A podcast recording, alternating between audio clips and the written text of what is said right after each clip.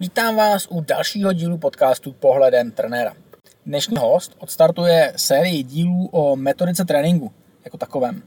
V několika následujících dílech se budeme bavit tedy i o koncepci sportu u nás, nicméně nebude to takhle monotónní. Nějaký ten rozhovor se sportovcem tam určitě bude také. Celé téma se dotýká vzdělávání nejen trenérů, ale i sportovců. Takže se nabízí vás pozvat na sérii přednášek, které pořádám u nás na Třebešnickém velodromu už vlastně za chvilku. Nakonec se podařilo přidat důležitou přednášku Žena a sport. Takže bude i téma vlivu hormonální hladiny na praktický trénink, což je, podle mého, často opomíjené téma a jsem rád, že se mi to téma podařilo takhle hezky uzavřít. Přednášet budou praktici, jako je Jirka Ježek, Libor Toupalík nebo Pavel Kelemen. Vědu do praxe přenese Josef Anderle, na kterou to přednášku se skutečně taky velmi těším. Bude i nejlepší trenér silové přípravy pro cyklisty, Erik Himmel. No, mrkněte se. cyklokongres.cz a termín je 26 až 28 leden. Takže už zanedlouho navštívit se to dá jenom na jeden den, případně i nějakou formou onlineově. Dnešním hostem je tedy Vítě Rus, vedoucí metodiky na Českém atletickém svazu a já vás tímto tedy vítám. Já vás také vítám, abych to jenom dopřesnil, protože oni, někteří kolegové jsou na to hákliví. Jsem vedoucí metodického oddělení Českého atletického svazu jako profesionální zaměstnanec. Jinak samozřejmě máme ještě vedle toho metodickou komisi, která je poradním orgánem předsedkyně metodické komise, která je volenou členkou předsednictva. Takže aby Jasně. bylo jasné, že mám takhle partnerku přímo v předsednictvu, mm-hmm. ale jsme ty výkony, kteří teda jako řeší tu agendu a administrativu a, a, a realizují školení, semináře, workshopy, vzdělávání obecně a biomechanické analýzy, to, co se v podstatě všechno týká nějaký metodiky a servisu pro trenéry. Dobře, takže co tam, co tam teda konkrétně třeba není, když, protože jak už jsem, jsme bavili před podcastem, tak uh, řekl bych, že většina posluchačů úplně nezná strukturu, uh, konec konců asi ani já, uh, strukturu právě organizace Atletického svazu, takže třeba proč je to takhle rozdělený, nebo proč je to... Tak to je daná struktura, myslím si, že ve většině svazů funguje obdobně i v rámci ČOV. Je tam prostě nějaký board uh, volených zástupců, kteří uh, jsou členy předsednictva. My nad tím máme ještě výkonný výbor, který je uh, složen ještě z dalších 14 předsedů krajských atletických svazů, plus celé předsednictvo a tyhle ty dvě základní struktury jako rozhodují v podstatě, připravují veškerou legislativu a tak dále, řídí, řídí ten svaz. A my jsme na sekretariátu jako výkonná síla zaměstnanci a tam jsou ta jednotlivá oddělení, ať už je to mezinárodní oddělení nebo sportovní oddělení, který vede šéf trenér, eh, nebo je tam eh, soutěžní oddělení, že jo? tak to jsou prostě ty výkony, které jakoby jedou tu denní rutinu a organizují, hmm. řídí. Dobře, takže uh, pojďme se bavit uh, o té metodice. Takže rámcově, pojďme nejdřív široka, než se dostaneme k konkrétním věcem.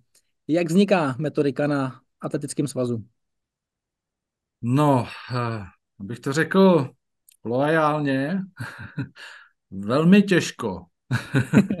a uvedu hned jakoby ty důvody, jo. Uh, ono je potřeba vycházet z nějakých tradic, protože nejde prostě najednou udělat střih a, a najednou všechno jakoby změnit.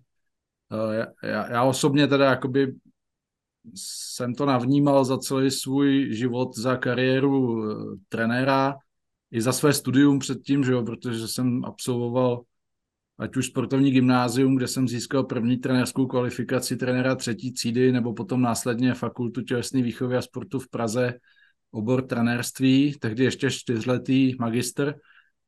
A pak tedy postupně jsem se dostal jakoby eh, k tomu, že jsem viděl trénovat ty největší borce v republice, třeba při své prezenční vojenské službě v Dukle, když jsem ještě Eh, když jsem ještě sportoval, že jo, tak tam se mi to všechno propojilo.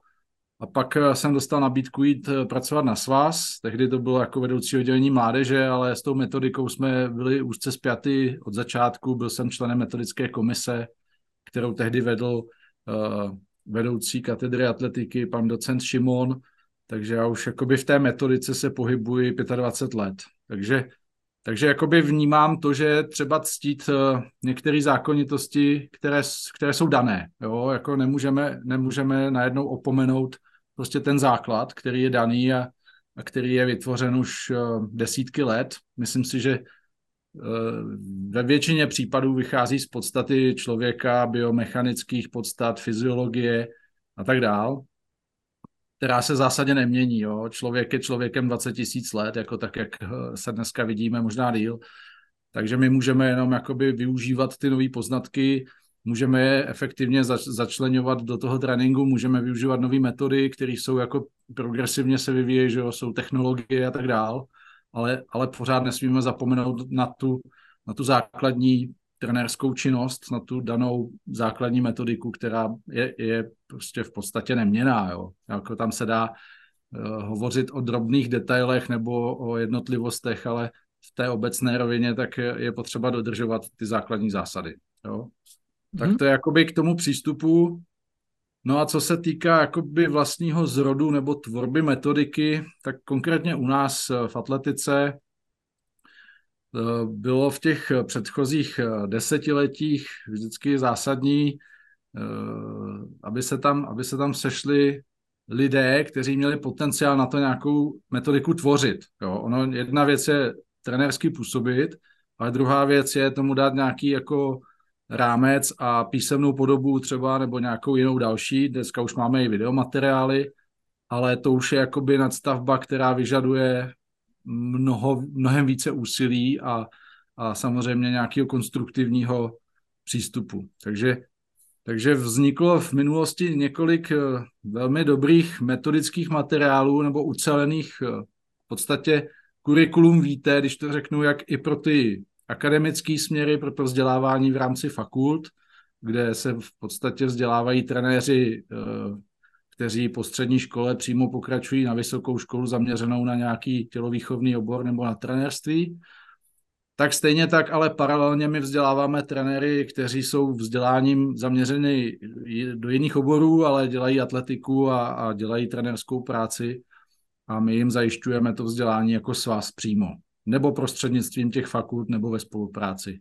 Protože, jak víte, jsme se předtím chviličku bavili o tom, že trenerská škola je otázka velmi rozsáhlá, je to, je to složitá věc, co se týká akreditace, takže, takže jako většina svazů, tak jak se setkáváme každoročně se zástupci svazů a z metodiky při setkání s, se zástupci fakulty, třeba přímo na FTVS, tak využívá tu službu, že tu základní obecnou část eh, poskytuje fakulta jako servis, a ty svazy zajišťují tu specializaci, která je mnohem časově obsáhlejší, ale, ale eh, ten svaz je ten garant toho, že tam bude eh, předneseno těm trenérům a předvedeno to aktuální, to, co se dnes odehrává i v Evropě nebo ve světě v rámci sportovního tréninku toho, toho sportovního odvětví. Mm-hmm. Jsou nějaký, já možná vykopnu rovnou, rovnou otázku, co přišla na Instagram. Je nějaká tréninková metoda, která se dřív používala a dneska už ne? A co se dříve dělalo dobře a dneska už se, nebo co se dříve dělalo špatně, co se změnilo. Um, trošku bych to rozvedl, jestli jsou nějaké věci, co v rámci uh, metodiky na atletice se snažíte změnit. Určitě jsou. Já bych to možná uchopil z jiného konce, tuhle otázku. Uh, bohužel, tak jak už jsem možná naznačil v úvodu, tak eh, v posledních letech jsme zaznamenali takovou trošku rezignaci na ty základy dobrý, kvalitní, jo, který mm-hmm. jistým způsobem nebyly přenesený i třeba díky tomu, že vznikly určitý propady historicky.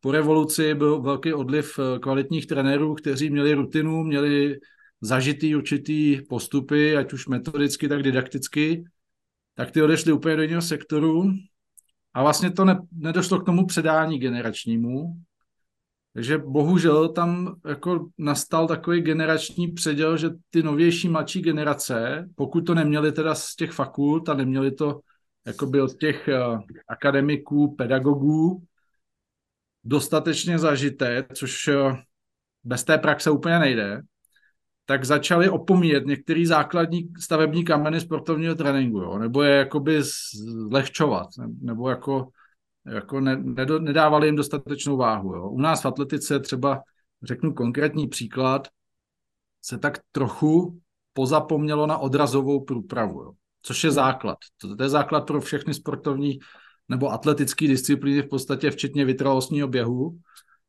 A my jsme, my jsme to pak zjistili při testování atletů, že vlastně oni neumí se správně odrážet, nedělají dostatečně i, i objem, i kvalitu té odrazové průpravy a proto se to do budoucna odráželo i na jejich výkonnosti. Takže, takže to je jeden z příkladů. Jo. Tak, uh, takových momentů by se našlo víc asi, nebo určitě, my je, my, je, my je vidíme, známe.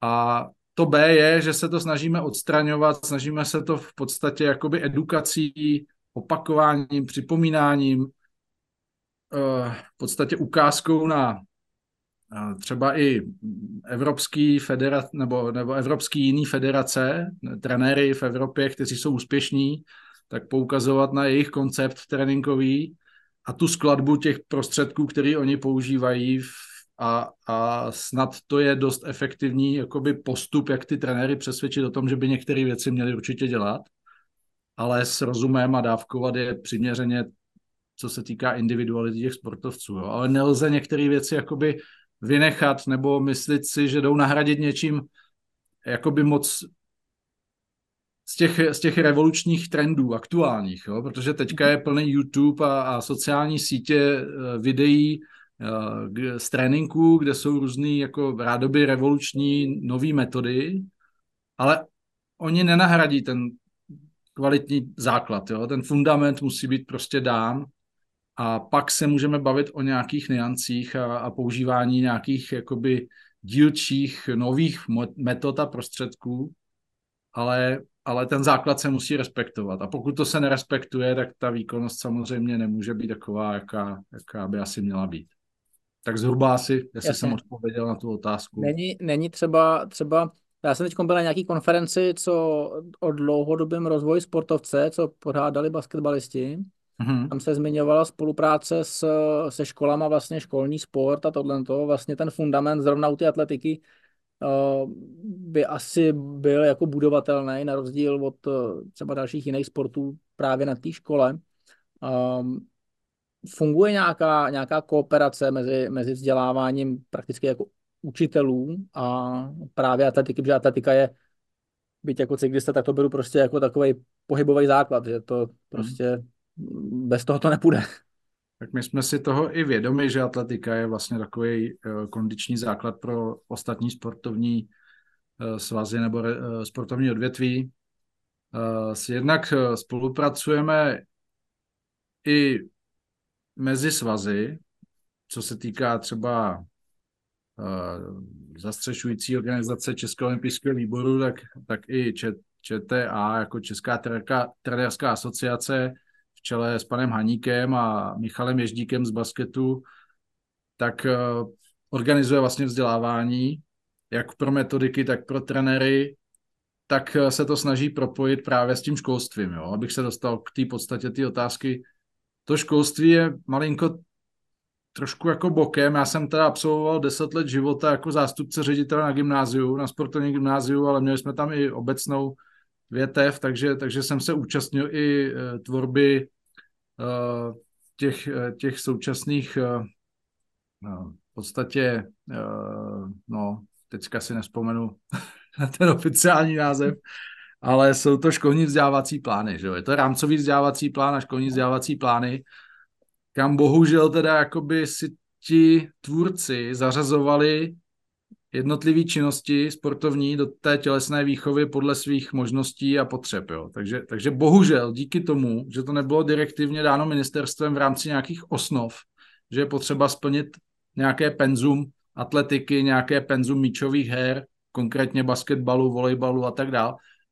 A díky tomu, že se to ponechalo na těch eh, školách, v podstatě na těch šéfech těch předmětových komisí a, a ředitelé to většinou schválili, protože ne vždycky byli tělocvikáři, tak eh, se některé činnosti dost upozadily. Jo? Snížila se četnost, ty dvě hodiny týdně jsou od nepaměti a nic neřeší, že jo? To, je, to je prostě dvě hodiny tělocviku týdně, je v podstatě výsměch, výsměch lidské existenci, protože když se podíváme do antiky, tak to měli líp zmáknutý ve Spartě v Aténách, než to máme my dneska v 21. století. Jo. Tam prostě to bylo 50 na 50 minimálně a dneska je prostě upřednostněno to teoretické vzdělávání, které bohužel mnohdy nikam úplně nevede. Stejně se pak ve finále všichni odvolávají na Google a na to, že není třeba memorovat nějaký, nějaký znalosti, ale, ale ten fyzický fond toho člověka se nerozvíjí, protože dvě hodiny týdně nic nevyřeší. Jo. To, je, to, je, to je otázka dlouhodobá, to, co jste zmiňoval, to, co, zmiň, to, co říká a, a apeluje na to i Jirka Dostal jako největší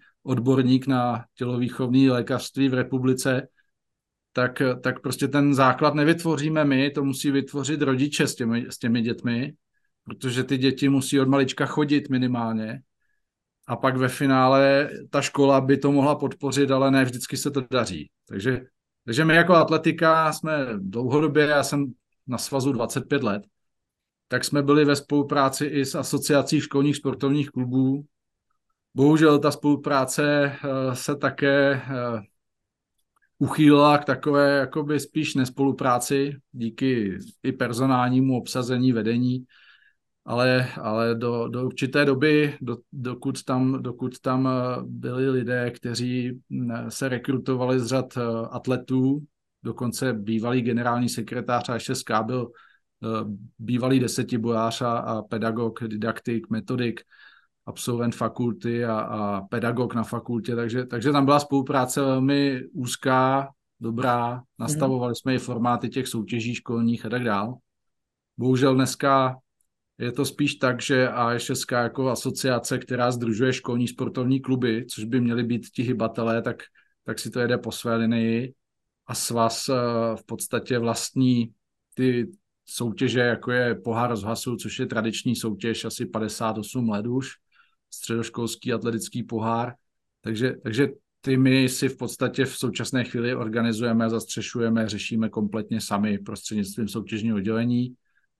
A máme ještě nový produkt, který už teda je taky asi 12. nebo 13. ročník, to je štafetový pohár pro základní školy, kde teda jsme přistoupili k tomu, že to je jakoby celkem takový eh, moderní formát, je to, je to rychlá soutěž a je to soutěž kolektivů víceméně, jsou to týmové štafety, takže takže to pro ty děcka na té základní škole možná jako taky tu atletiku přiblíží, ale, ale jenom v tom sprintu. Ne, nejsou tam ty další dovednosti, jako, mm. jako jsou v těch předchozích soutěžích vyjmenovaných, že tam je i hod, i skok, i sprint, i vytrvalostní běh, což je základ, že? to je základ pro všechny sporty.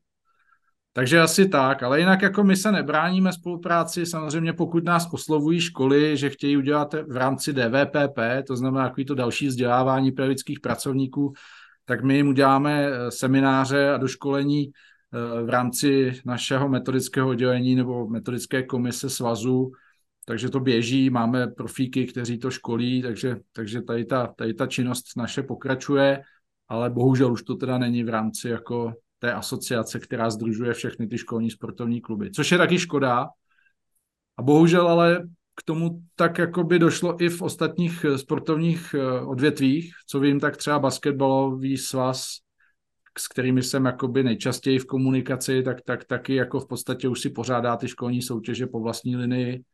Mm-hmm. a, a další sportovní svazy taky, takže tam bohužel jako asi spolupracují dál ještě s fotbalem, tam existovala soutěž McDonald's Cup, která předpokládám, že bude pokračovat dál, ale je to takový jako no, nekoordinovaný. Není tam ta, ta, ta vyšší moc, což bylo dříve to ministerstvo, která by to nějakým způsobem korigovala, řídila, definovala, jasně, jasně prostě nastavovala tu vizi. Jo. Je, je to takový, jakože jak to komu momentálně vyhovuje. No. Mm-hmm. Doufám, že ne, nemluvím proti někomu, ale, ale snažím se jenom popsat tu situaci. Tady jsme nakrátko ztratili signál, ale pak jsme postupně pokračovali dále. Ne, vždycky jsou na to i prostředky, třeba finanční v rámci rozpočtu té školy. Někde to funguje, někde méně. Takže takové, takové to předání těch praktických zkušeností uh, už potom jako někdy, někdy neproběhne úplně, takže dost mladých tělocvikářů si musí jakoby na to přijít samo, což je škoda. Myslím si, že by se dalo jako to posunout mnohem dál i díky tomu, že by tam byl ten zavádějící zkušený pedagog, který by jim jako ukázal ty způsoby v praxi. A další věc je samozřejmě společenská situace, že jako to je celosvětová záležitost, to řeší hlavy všech uh, organizací, které se pohybem a, a vůbec jako olympijský výbor a všechny federace to, to řeší, že, že prostě obecně trend je se moc nepohybovat, protože máme blahobyt ve většině částí světa, prostě jako není potřeba jakoby, jo, k té fyzické činnosti. Takže, takže musíme hledat jiné způsoby. Ta situace je jiná. My musíme hledat eh, způsoby, jak komunikovat ven, jak komunikovat jednak s rodiči, protože rodiče jsou ten klíčový partner pro to, jak eh, vychovávat a vést ty děti od dětství, že jo?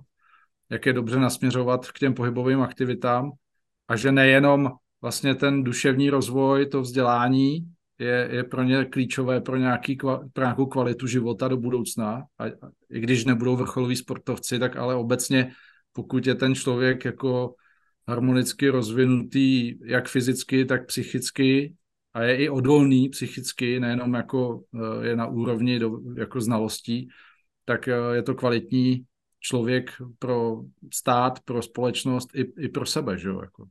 Ale pokud ne, no tak potom jako se setkáváme s defektními uh, individui, když to tak nazvu, mm-hmm. tak jak eh, se nám projevují v poslední době, no a jde to někdy i do extrému, že Ale to je prostě taková doba, no. My máme takový teďka podmínky všichni a musíme se s tím naučit pracovat a někdo se s tím snaží pracovat a někdo míň, no.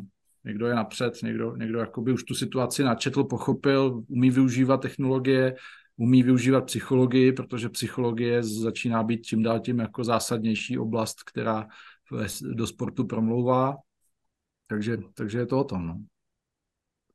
Když se podíváme na druhou stránku, tý, nebo ne na druhou stránku, na druhou stranu té metodiky, bavili jsme se vlastně o těch uh, fundamentech toho sportu. Když uh-huh. se mhm. podíváme na metodiku uh, tréninku, olympioniků a vzdělávání trenérů, sportovců na, na téhle úrovni, tý nejvyšší možný. Kde se sbírají informace, jak se vlastně tohle se sbírá, když už to vlastně patří ten vrcholový sport vždycky patřil vlastně k tajemstvím, jakoby, že jo, tam, tam prostě na jednu stranu jsou nějaké školy, na druhou stranu všichni hmm. se snaží částečně si to držet pod sebou, všechny státy. Hmm. A samozřejmě tam nějaká věda, ale je tam prostě velký biznis, takže a jak tady probíhá nějaký, nějaký sběr informací, sběr metodiky, kooperace se zahraničím třeba nebo tak? Z našich zkušeností jako ten trend se mění. Jo. To dost významně, protože sociální sítě a, a internet v podstatě uh, způsobili nebo přinesli tu možnost vlastně ty informace jakoby sdílet. Takže hrát si na nějaké know-how jako dneska už jako není úplně v kurzu a nemá to ani moc význam, protože uh, a, a i u nás jsme tu zkušenost udělali. Byli, byli u nás trenéři vrcholoví, elitní, kteří jako si měli tendenci hájit svoje nějaké know-how, ale přišli na to, že v podstatě to nemá opodstatnění, protože Jednak jako je potřeba naedukovat co nejvíc trenérů v ploše na co nejvyšší úroveň, aby pracovali všichni už od mládeže co nejkvalitněji a nejlépe a aby jim právě posílali nebo připravovali atlety už z mládežnických kategorií na tu patřičnou úroveň, jak dovednostně, hmm. tak kondičně.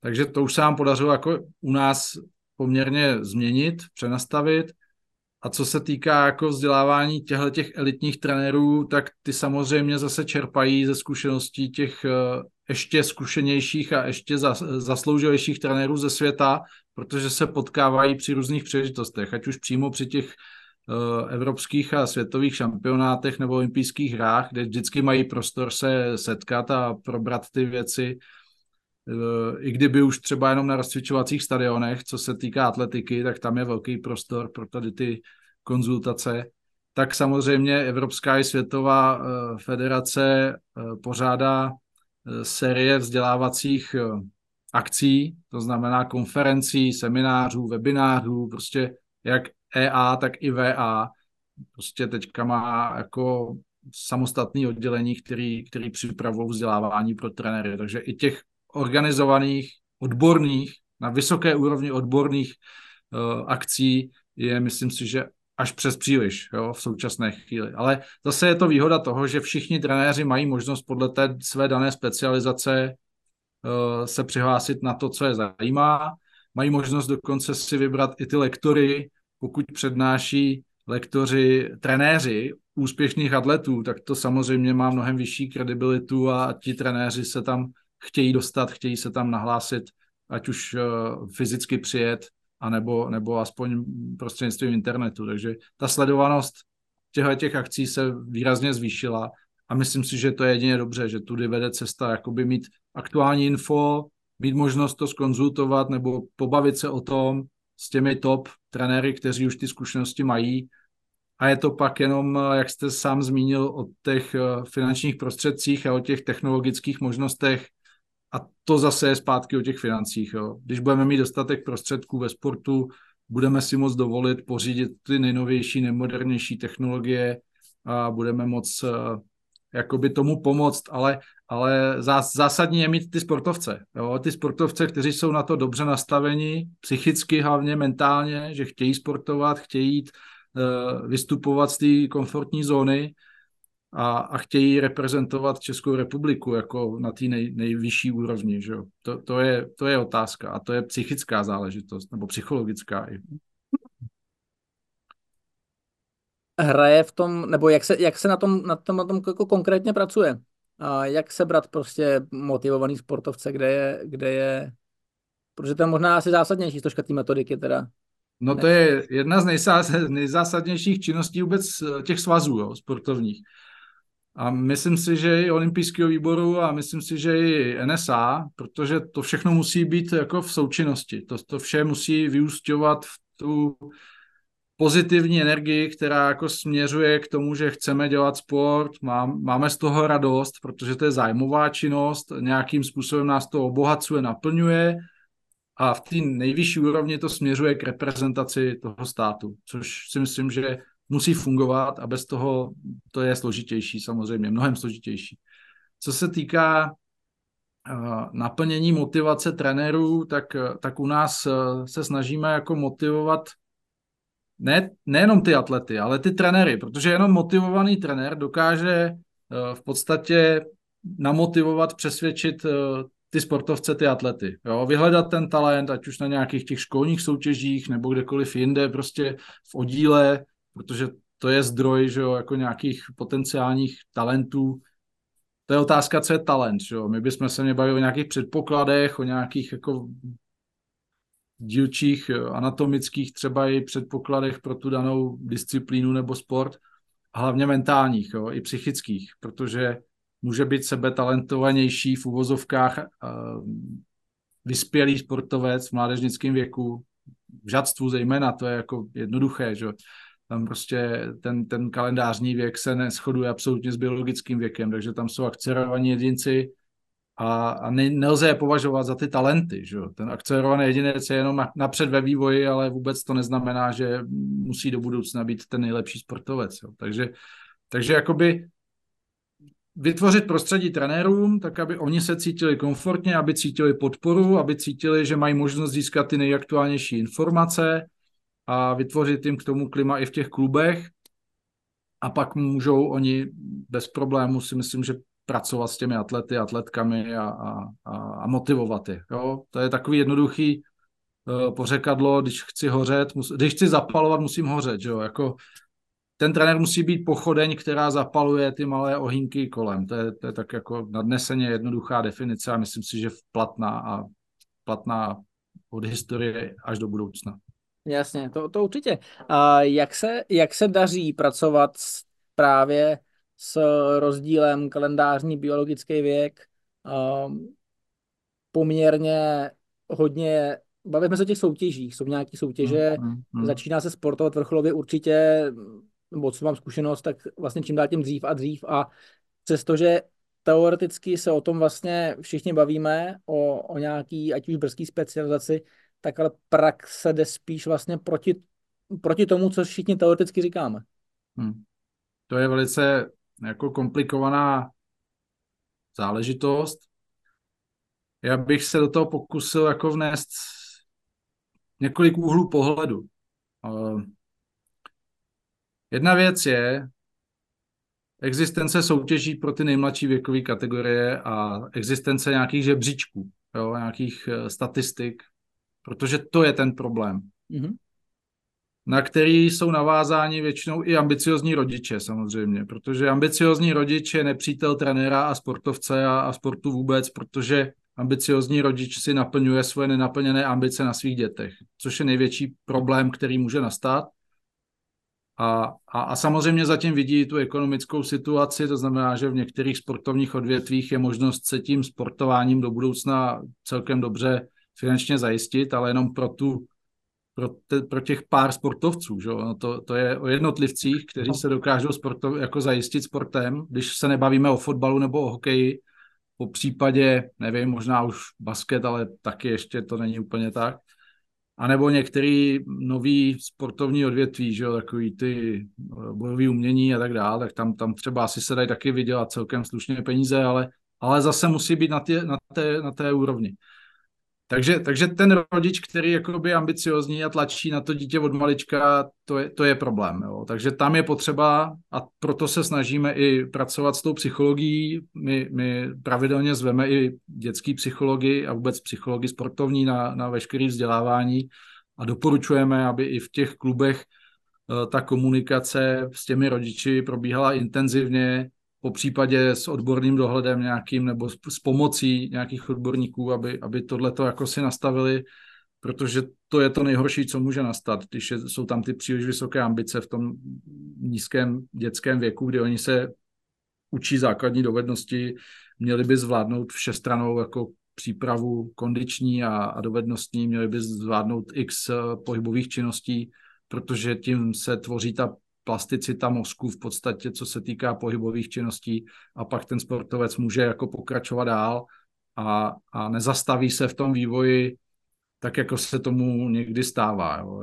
Prostě e, jsou přes tu kondiční složku e, urychlení ti sportovci, ale pak přijde to plato takzvané, které známe asi ze sportovního termo, terminologie, že, že tam se zastaví nárůst té výkonnosti a je potřeba prostě hledat příčiny a, a, a nezaleknout se toho a neopustit tu činnost, což je největší problém. Jo. Tam většinou ti sportovci končí, když narazí na nějakou takovou stagnaci ve výkonnosti.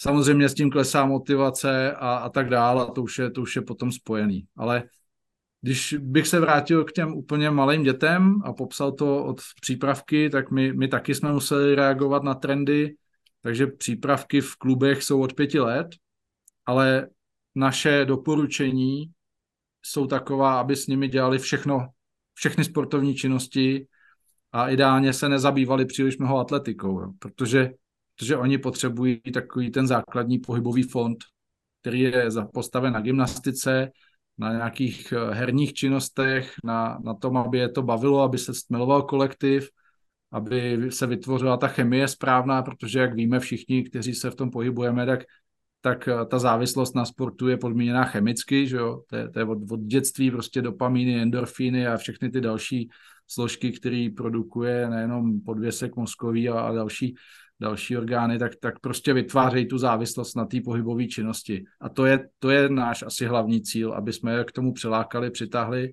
a bavilo je to a cítili ten pozitivní efekt. A pak jako nastavit uh, trenérům ty cíle tak, aby si uvědomovali tu svoji roli, aby si trenér mládeže uvědomoval, co má splnit, kam je má dovést a že má nějaké limity a, a potom, že by je měl předat dál, ale že by je měl předat dobře připravený a aby, na nich, aby s nimi mohli ti trenéři eh, reprezentační nebo na té vyšší úrovni potom dál pracovat, že? aby je rozvíjeli, aby, aby se nezastavila ta kontinuita toho rozvoje sportovce a cíl, aby byl někdy v tom dospělém věku, aby prostě všichni nekoukali na to teď a na ten svůj úspěch s tím svým žáčkem, ale aby se dívali na možnost úspěchu toho žáčka směrem k olympijským hrám třeba, nebo, nebo aspoň k nějaký soutěži ligový třeba v republice, aby, aby mohl sportovat ještě jako dospělý. Že? aby zachoval zdraví, to je další věc, otázka jakoby toho pohybového jakou sílu, jakou sílu praktickou v tomhle tom mají maj jako svazy. Tady, tady prostě... No takovou, jakou si uvědomí. Já myslím, že to je jako obrovská jakoby možnost pro, pro všechny, protože je to jenom o té realizaci, o tom, jak tu myšlenku šíří, jak se o tom baví, jestli to je jako pod tlakem, jestli je to jakoby a teď a budete to dělat takhle a, a jinak to nelze, anebo jestli se o tom diskutuje. My jsme zvolili tu cestu diskuzí, eh, zvýšili jsme třeba počet eh, setkání trenérů v daných eh, disciplínách, takže teď probíhají workshopy, probíhají semináře, probíhají testovací srazy, takže ten výběr zhruba 500 atletů v mládežnickém věku 16 až 20, tak se setkává v rámci sekcí, ale nejenom atleti, ale i jejich trenéři, pokud je to možný, samozřejmě kapacitně a tak dále.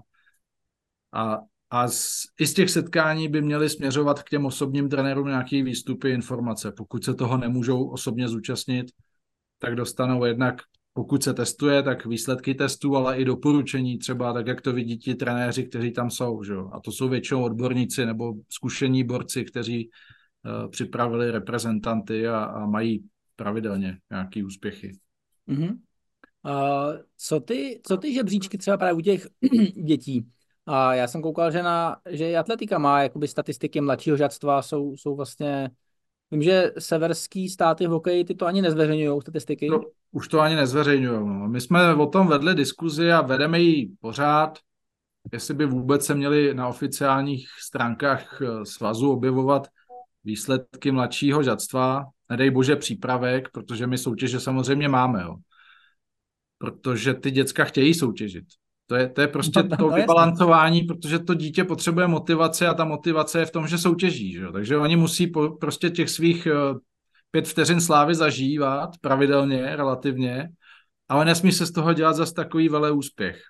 Jo, samozřejmě ty rodiče to těší. Sám jsem rodič, čtyř dětí, všichni dělají sport, začínali judem, teď dělají atletiku samozřejmě, jak jinak tak uh, oni ten úspěch potřebují, aby je to jako hnalo dopředu. Jo. To, to, bez toho to nejde, ale, ale musíme to jako my dospělí ohlídat, aby jsme tomu dali tu správnou váhu. Jo. Jestli, jestli je to až tak důležitý, aby měl někdo zlatou medaili z mistrovství republiky ve starším žadstvu jako 15 lety, anebo jestli nás bude víc těšit, když to bude dělat ještě v 19 jako junior a třeba přiveze medaily z mistrovství Evropy. Jo.